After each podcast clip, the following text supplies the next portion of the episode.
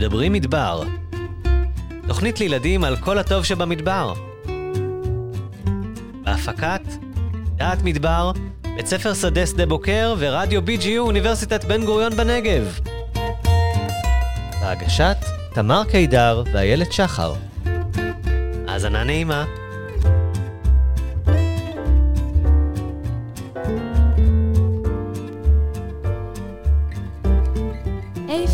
הימים חמים והלילות קרים? למה אין שם הרבה חיות וצמחים? איפה קשה מאוד לחיות? היום בתוכניתנו מדברים מדבר, נכיר את המדבריות. שלום תמר, מה שלומך? שלומי מצוין, אהלן איילת. את יודעת, אני גרה במדבר כבר 14 שנים. פה בנגב. וממש רציתי שנעשה תוכנית על מדבריות בעולם. מעולה.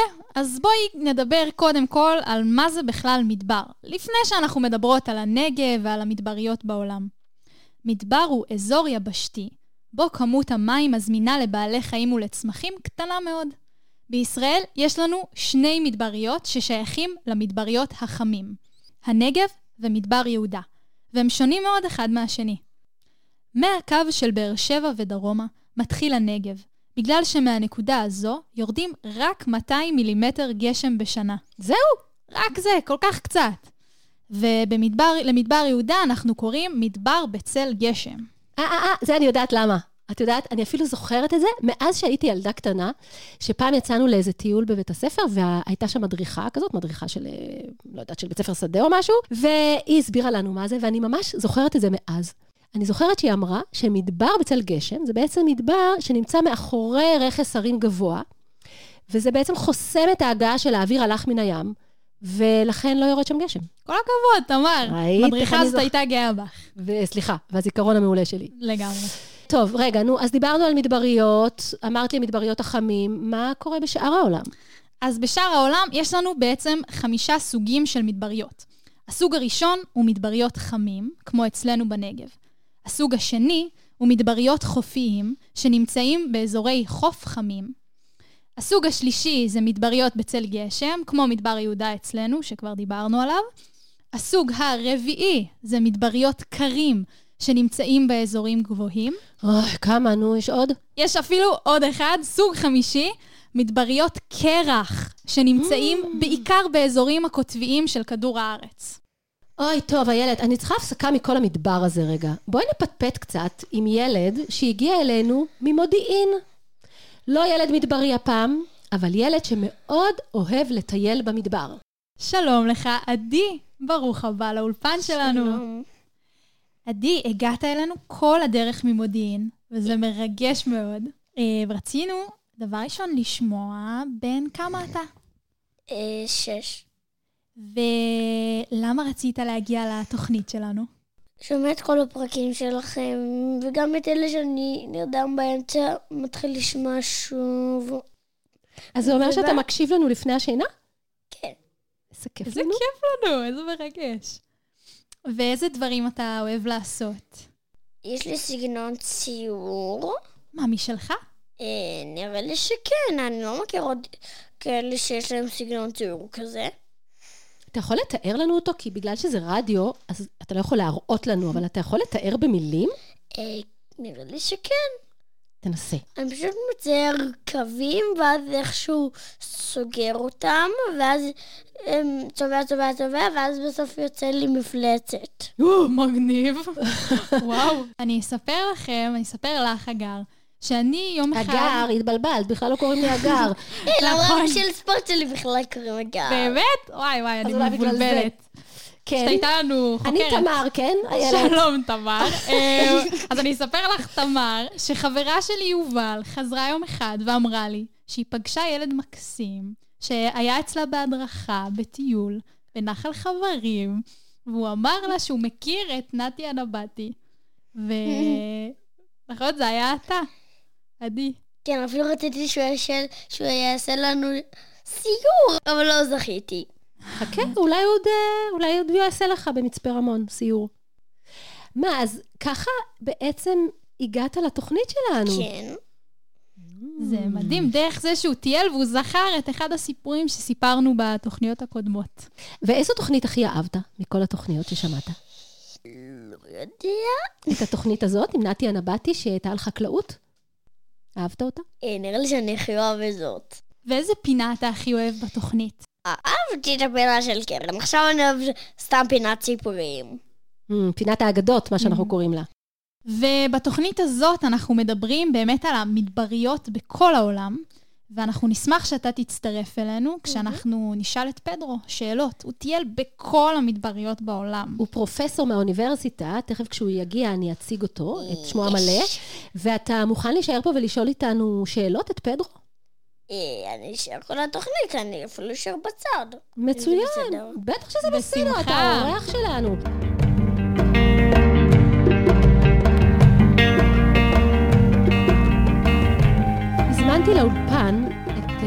פדרו ברלינר, פרופסור אמריטוס, מהמחלקה לחקלאות וביוטכנולוגיה מדברית במכונים לחקר המדבר, פה באוניברסיטת בן גוריון. שלום פדרו. שלום וערב טוב. ערב טוב, ואיזה כיף לנו שהסכמת לבוא אה, להשתתף בתוכנית שלנו. ויחד איתנו, אה, יש פה ילד חמוד שהגיע כל הדרך ממודיעין כדי להשתתף בתוכנית, ועדי סיפר לי שיש לו שאלות אליך. כי הוא שמע שאתה טיילת בכל מיני מדבריות בעולם. אז ספר לנו קצת, פדרו. אני מתעניין במדבריות בעיקר משום שהתחלתי לעבוד כאן בנגב, שזה מדבר. נכון, אתה גר כאן. אני גר כן. כאן, במדרשת בן גוריון, שזה במרכז רמת הנגב. ומה שסקרן אותי זה איך מסתדרים עם מעט מים. מה שמאפיין מדבר זה שיש מעט גשם. וכפי שאתם יודעים ודאי, כאן באזור, לפני אה, אלפיים שנה כבר גרו אנשים, חיו אנשים, והסתדרו. בלי מים זורמים, בלי מזגן, נכון. וחיו, וזה מאו- מאוד מסקרן. ואז זה גם סקרן אותי מה קורה במקומות אחרים בעולם. האם גם שם האנשים אה, הסתדרו? והתשובה היא שכן. שברוב המדבריות שאנחנו מכירים, אנשים גרו בימי קדם. והדבר המפתיע עוד יותר הוא שפיתחו טכניקות מאוד דומות כדי להתמודד עם אותה סביבה עוינת, בלי לדעת אחד על השני. זאת הסיבה שהתעניינתי במה שקורה במדבריות אחרות. ובנוסף לזה, מה שהתברר, שמה שפיתחו כאן באזור, ושאנחנו שחזרנו בעת החדשה, הוא מאוד רלוונטי לאזורים מדבריים אחרים, שבהם לא התמזל מזלם והקדמה לא הגיעה אליהם, וכל מה שפותח כאן מאוד עוזר להם כדי להתמודד היום עם החיים באזורים האלה. אתה יכול לתת לנו דוגמה למשהו אחד כזה?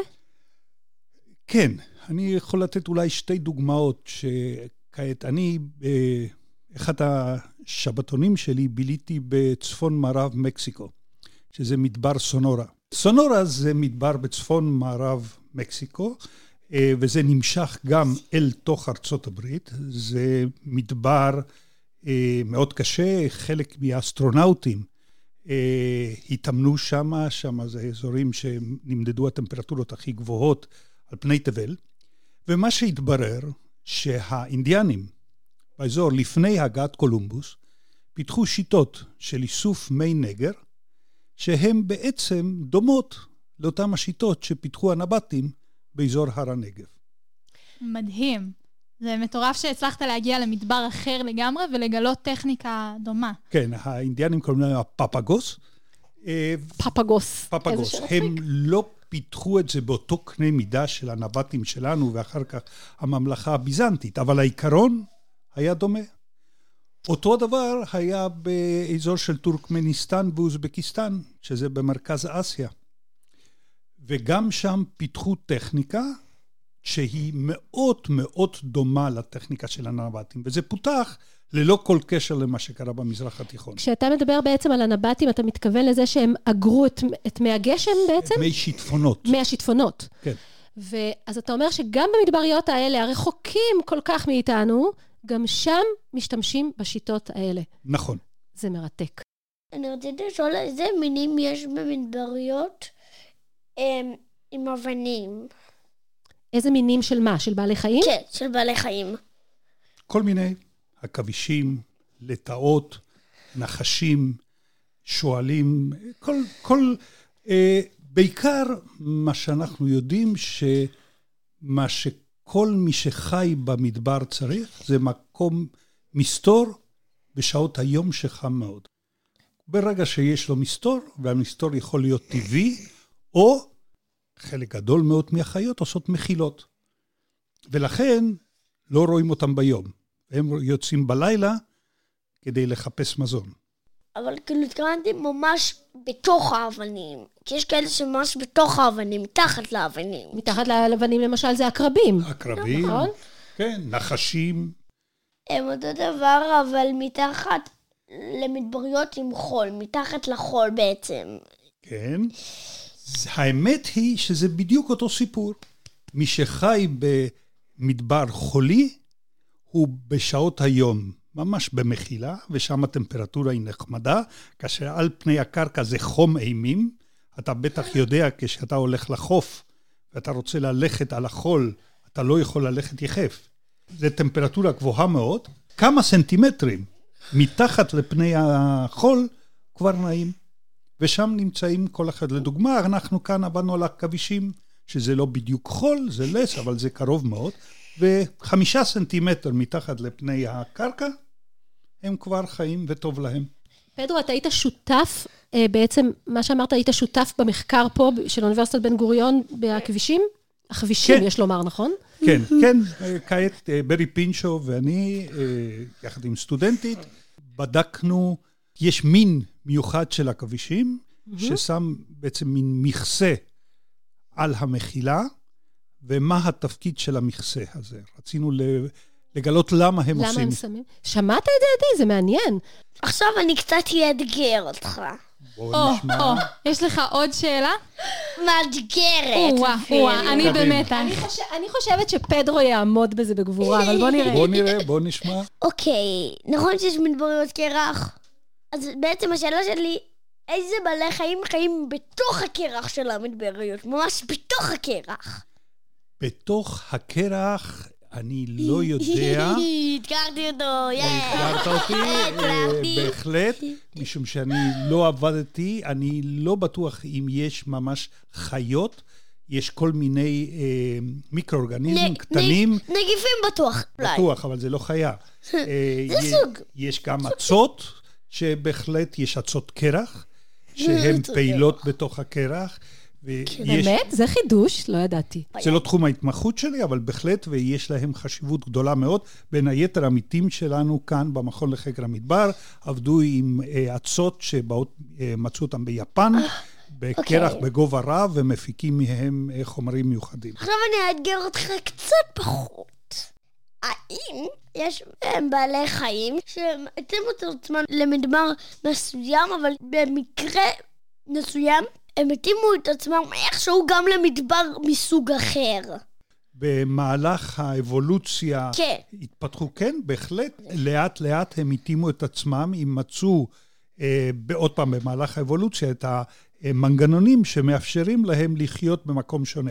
פדרו ועדי, זה היה מקסים. היה לך המון המון שאלות, עדי, איזה כיף. פדרו, אני רק רוצה שתספר לנו ככה לסיום, מה היה הנושא המרכזי שאתה התעסקת בו לאורך אה, השנים האחרונות? מה שהקדשתי, אני חושב, כמעט 30 שנה, זה ששימוש של מי שיטפונות לייעור באזורים צחיחים, בעיקר במדבריות. ייעור באזורים צחיחים? לדוגמה, בנגב, מהמם. מה שאנחנו עשינו, פיתחנו שיטה של איסוף מי שיטפונות, אתם בטח ראיתם את הלימנים לאורך נכון. הלימנים של קרן קיימת. אז מה שאנחנו עשינו, את הגישה הזאת שבעצם אנחנו פיתחנו, הוספנו גידול בין שורות העצים.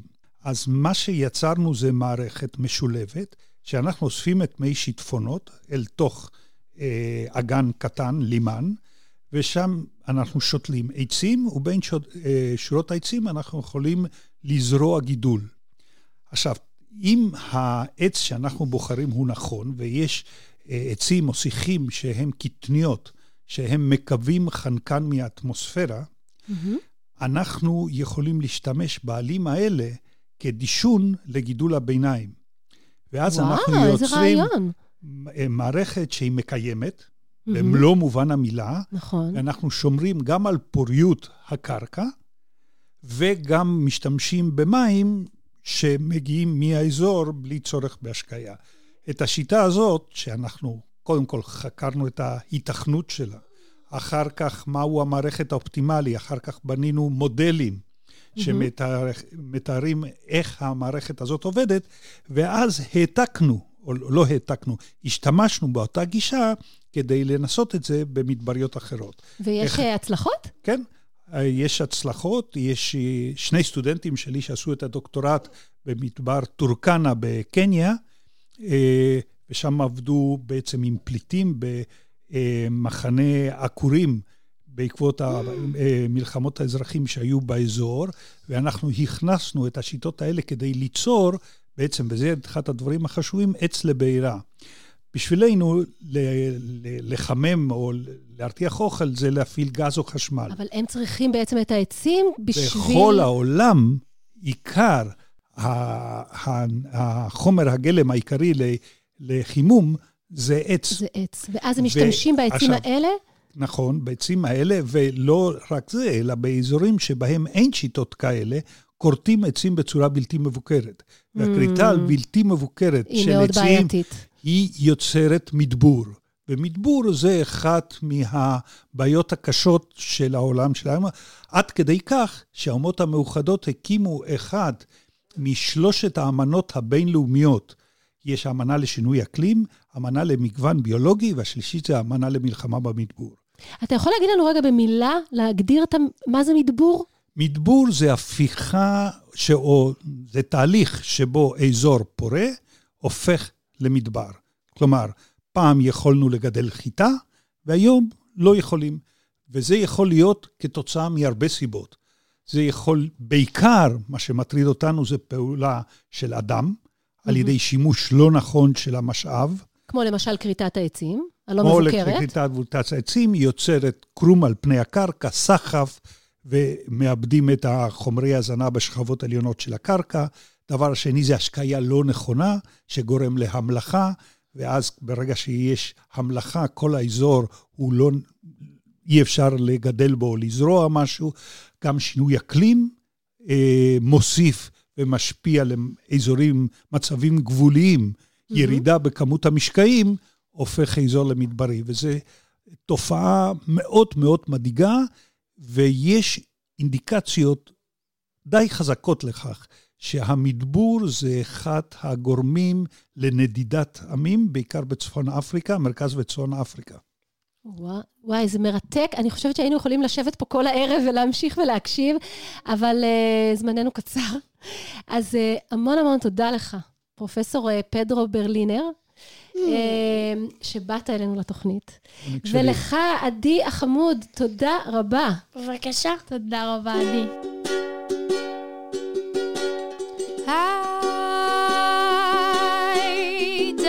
pidão, pichau, pirão, bagarão, bombão. Big down, big down, big down, bom, ai, ai, ai, ai, ai, ai, ai, ai, pachau, pirão, pipau, pachapapau, pirão, bagadagadão, didão, didão, ai, cachau, piricão, parau, parau, ia pachau, piripão,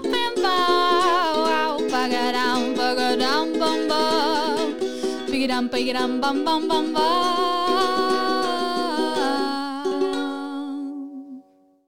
איילת, את גם מחללת וגם שרה. וגם הפעם ליווה אותי ביוקללי אייל ברימן. נפלאים אתם. וואי, היה מרתק, אה, לדבר עם פרופסור פדרו ברלינר. ממש מעניין. את יודעת, תמר, Hmm, אני כן. נזכרתי במשהו ממש מגניב. אני קראתי פעם שביצי הדינוזאור הראשונות התגלו בשנת 1923 במדבר גובי שנמצא בצפון מערב סין בדרום מונגוליה. מאיפה הבאת לי את הביצי דינוזאור האלה עכשיו? טוב, חכי, גם לי יש איזה סיפור אה, הזוי. נו.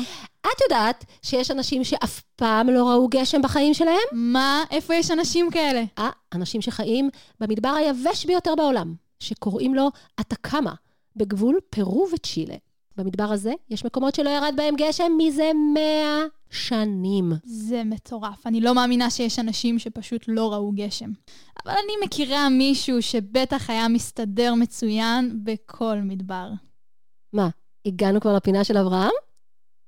שלום, אברהם! אהלן, תמר ואיילת, ושלום לכל המאזינים והמאזינות שלנו. אז אברהם, מה תלמד אותנו היום בפינה? היום נדבר על טיולים וקרינת השמש. בטיול במדבריות העולם, וגם בארץ, נוכל לראות את תושבי המדבר לבושים בבגדים ארוכים. וזה ממש מוזר, כי הרי נורא חם במדבר. הסיבה לצורת הלבוש הזו היא כדי להישמר מקרינת השמש.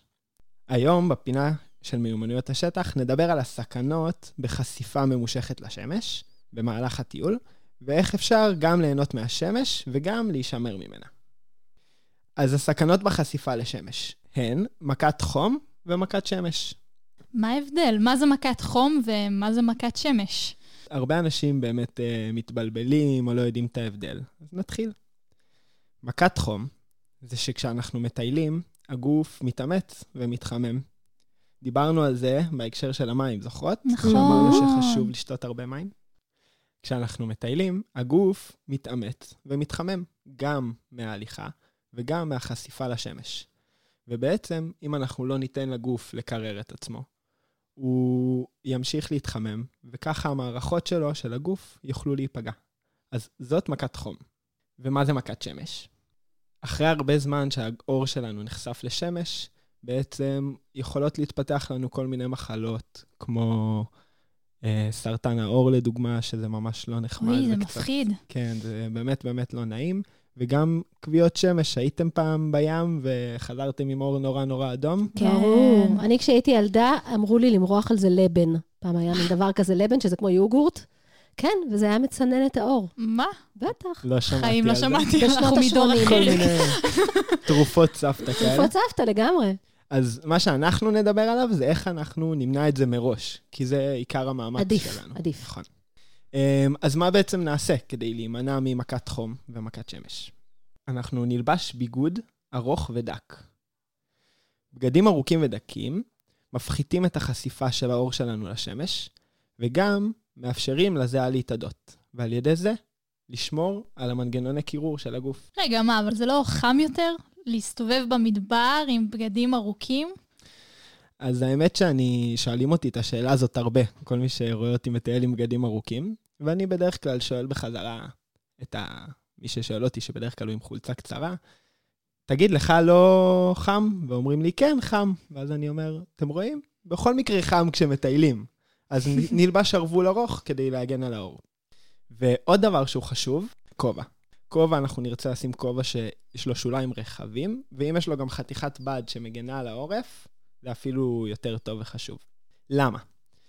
בעצם, מה יש לנו מתחת לכובע? ראש. ראש, ובתוך הראש יש לנו את המוח.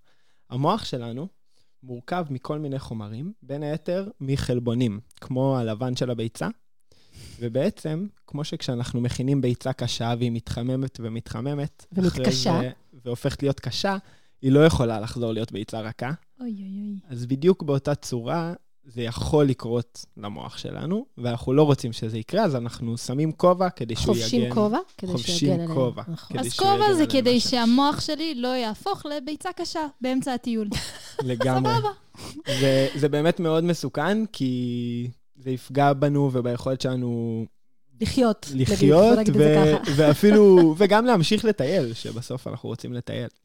אוקיי, אז עוד דבר שנדבר, זה על איזה צבעים של הבגדים נלבש. אז באמת, אה, הרבה פעמים אנחנו רואים בצורה ככה מסורתית, אנשים לבושים בגדים שחורים במדבר. הבדואים, פה נכון. מסביבנו. נכון. אה, מה, אז, אז, אז בגדים ארוכים ושחורים זה לא מתאים למדבר? אז ארוך כן, אבל שחור לא. הסיבה שהבדואים לבשו בגדים ארוכים ושחורים, זה בגלל שהצבע השחור זה היה הצבע של חומר הגלם שהיה להם זמין, שממנו הם הכינו את הבדים. של העיזים השחורות, יש עיזים שחורות שהן מיוחדות במדבר, הן מדהימות, נדבר נכון. עליהן אולי באיזה פעם אחרת. ומהבד שלהם, פרק. אולי, זה באמת נושא מרתק. ומהבד שלהם הכינו את הבגדים שלהם, הבדואים, ולכן הם בגד... לבשו בגדים שחורים. מה- אנחנו... מהפר- מהשערות שלהם כן, בעצם? כן.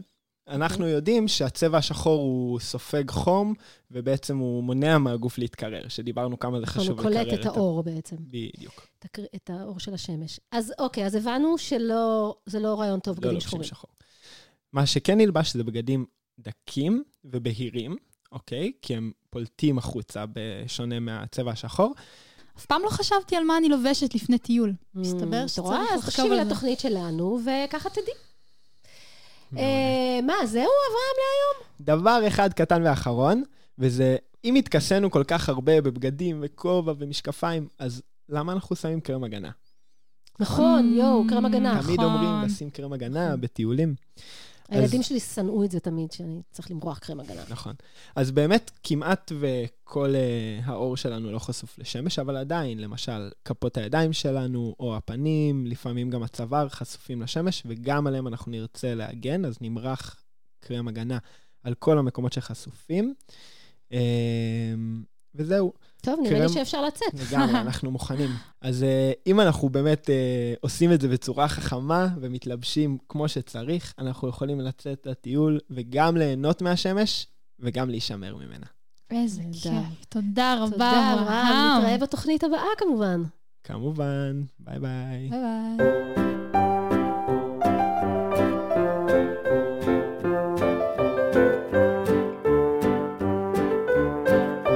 יודעת, לא דיברנו על אחד המדבריות המוכרים, מדבר סהרה. הוא המקום החם הגדול ביותר בעולם. הטמפרטורות שם בקיץ נעות בין 40 ל-47 מעלות צלזיוס, והטמפרטורה הכי גבוהה שנרשמה אי פעם על פני כדור הארץ היא 58 מעלות, וכל זה במדבר סהרה. אה, את יודעת מה עוד? שלמרות שהוא המקום הכי חם על פני כדור הארץ, בשנת 1979, נחשי מה? מה? ירד שם שלג. לא יכול להיות, לא הגיוני. המטאורולוגים באמת התקשו להסביר את התופעה החריגה הזאת. את יודעת, אולי זה בגלל שאחד הדברים שמאפיינים מדבריות זה הקיצוניות בתנאים. ביום מאוד חם ובלילה מאוד קר. עוד תנאים קיצוניים שיש לנו במדבר זה קרינה עזה, מעט מקורות מים, מעט מקורות מזון לבעלי חיים, וכדי להצליח לשרוד במדבריות דרושות התאמות רבות. אה, איילת, אבל את לא היית איתנו פה בעונה הקודמת, ותדעי לך שהיו לנו תוכניות על כל הדברים האלה. למשל, על החיים בלילה במדבר, על היעלים, איך הם מסתדרים, אה, על הרוטם והטריקים שלו, אז את אה, ממש מוזמנת לחזור ולהקשיב לכל התוכניות. את יודעת שמידד ומעיין, שמסבירים לנו הרבה דברים על ציפורים, כבר נמצאים באולפן. שלום מידד ומעיין. שלום, מה שלום, שלומכם? שלום. מה שלומנו? בסדר. מעולה. ממש בסדר גמור, כן. אני שמעתי היום שאתם רוצים לספר לנו על ציפורים מכל העולם. נכון, אנחנו מדברים על מדבריות בעולם, אז אנחנו רצינו קצת לספר על ציפורים, ובכלל על זה שיש ציפורים בכל העולם. ו, אה, ובאמת, ציפורים, יש להם יתרון גדול על בעלי חיים אחרים.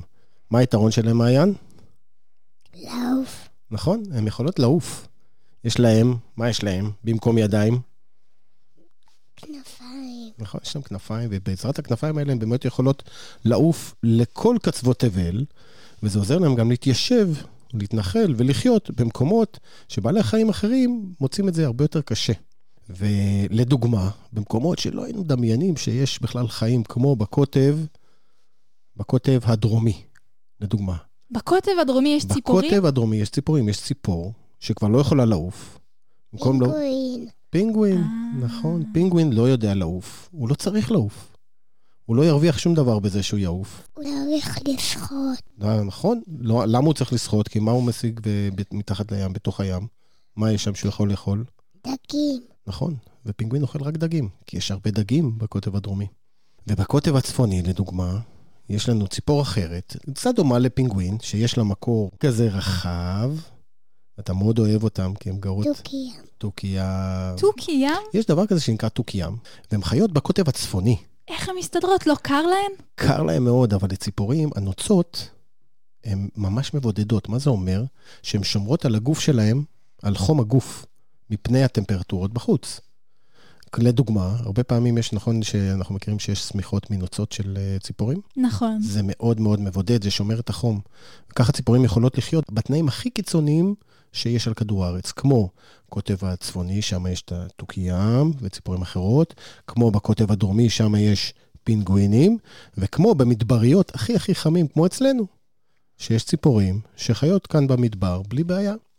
אז אבל רגע, מעיין ומידד. אנחנו מדברים בתוכנית שלנו על מדבריות. אז הציפורים שחיות במים אוכלות דגים, כמו שאמרתם. נכון. מה אוכלות הציפורים שחיות במדבריות? אז מה אוכלים הציפורים של החיות? כל מה שאפשר. ציפורים מאוד מאוד מוצלחות. יש לנו צמחים במדבריות, גם מדבריות הם לא ריקים. יש לנו צמחים, לצמחים יש זרעים. את הזרעים האלה גם אוכלים כל מיני בעלי חיים קטנים, כל מיני זחלים או חרקים שאותם הציפורים אוכלות. את החרקים האלה גם הרבה פעמים אוכלים בעלי חיים אחרים, כל מיני יונקים. היונקים האלה הם גם מזון לציפורים. זאת אומרת, למרות שזה נראה כאילו אין במדבר חיים, עדיין יש פה אה, צמחים, וזה מתקשר לפרק אחר שהקלטנו לא מזמן, נכון? שבו אנחנו מדברים על צמחים ובעלי חיים, וציפורים. אז גם, גם במדבר יש לנו צמחים. מדהים, איזה כיף. אה, מעיין ומידד, תודה רבה שהגעתם לעוד תוכנית. אנחנו מאוד שמחות על הפינות שלכם ביחד, ונתראה בתוכניות הבאות. ביי. ממש כיף להיות, להתראות.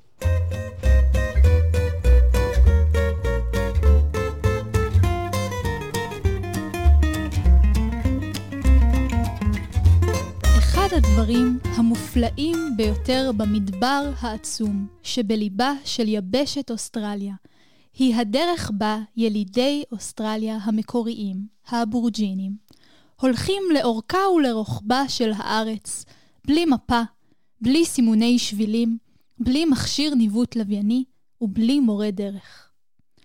האבורג'ינים, או בקיצור, אבו, חוצים לבדם את המדבר העצום ויודעים למצוא את מקורות המים המעטים, את המחסות ואת המקומות בהם יוכלו ללקט או לצוד את מזונם. הם עוברים במקומות בהם לא ביקרו מעולם ולא מאבדים את הדרך. הסיפור הזה מספר כיצד הם עושים זאת.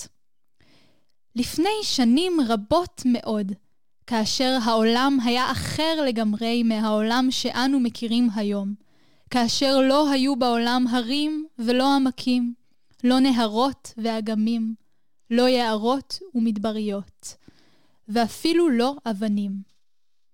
העולם היה כולו ארץ אפלה, שטוחה וחסרת צורה. ארץ ללא כל סימני דרך ותוואי נוף. באותן שנים חיו הוונג'ינה. הוונג'ינה יצרו את האבות הקדמונים מתוך האדמה ומתוך הים. הם בראו את החיים. ואז התחיל הזמן הראשון, זמן החלום. האבות הקדמונים שנבראו היו אנשים וחיות. הם יכלו לשנות את צורתם וללבוש דמות אדם או חיה. הם הלכו בעולם החשוך והשטוח וחלמו אותו תוך כדי שירה. הם חלמו ושרו הרים ועמקים, נהרות ואגמים, ואת כל שאר הדברים מהם עשוי העולם. הם חלמו את הקנגרו ואת האמו, את הברווזן ואת האקליפטוסים, ואת כל הצמחים והחיות האחרים. וכשהם סיימו לחלום ולשיר, נגמר זמן החלום. העולם היה שלם ויפה, עם הרים ונהרות, אור וחושך, כוכבים בשמיים, המון חיות וצמחים, והיו בו גם אנשים חדשים שנוצרו, אנשי אוסטרליה. האנשים שאך זה נבראו, אנשי אוסטרליה, היו זריזים וחכמים, אבל הם בכלל לא הכירו את הארץ. הם לא ידעו מה נמצא, אפילו מעבר לאופק הקרוב ביותר, מעבר לגבעה הקרובה. הם לא ידעו איזו חיה טובה למאכל ואיזו ארסית, מה הסכנות האורבות להם בעולם, איך נראים הכוכבים בשמיים, ואיפה נמצאים מקורות המים. האבות הקדמונים הם אלה שלימדו אותם לשיר את שירי הבריאה. האנשים הראשונים למדו את השירים, וכך למדו את מראה הארץ. הם למדו לשיר וללכת לפי קווי השיר, הנופים והשבילים, החיות ובורות המים. הם למדו בשירים את כל הדרוש להם כדי לנדוד במדבריות הגדולים של אוסטרליה, ללא מפה וללא סימון שבילים. השירים הללו היו מושרים בערבים סביב המדורה ובטקסי השבט, וכך עברו מדור לדור. הילדים והנערים למדו את השירים מהזקנים. השירים מתארים בדיוק את תוואי הנוף, המרחקים, המכשולים, המים והמזון שנמצאים לאורך הדרך. גם היום יוצאים האבורג'ינים האוסטרלים למסעות, בלי מפה ובלי מורה דרך. בלכתם, הם שרים את השיר של השביל בו הם הולכים, וקווי השיר מנחים אותם בדרכם הארוכה, ללא מפה, ללא מורה דרך וללא סימון שבילים.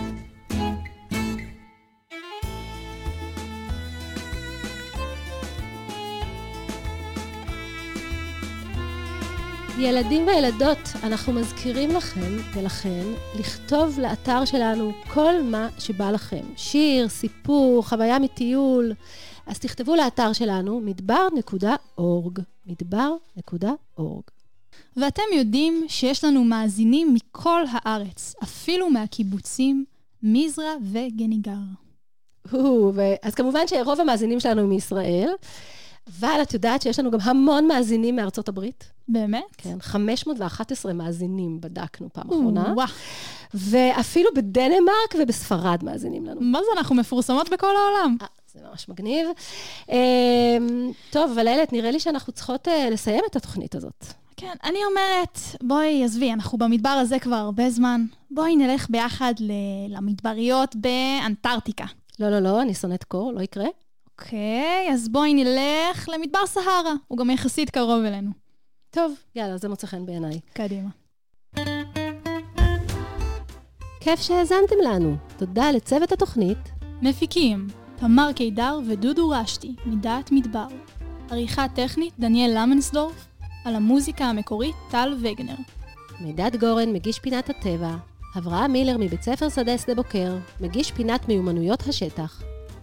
צוות המערכת, הגר לשנר, עמרי גלבר ובוזי רביב, מנהל תחנת רדיו BGU. תודה מיוחדת לאבי עטר וזיו שרצר מבית ספר שדה שדה בוקר. פרופסור אוריאל ספריאל ואלי פלג מהאוניברסיטה העברית בירושלים. התוכנית הוקלטה באולפני רדיו BGU באוניברסיטת בן גוריון בנגב. כאן תמר קידר. ואיילת שחר. נתראה בתוכנית הבאה.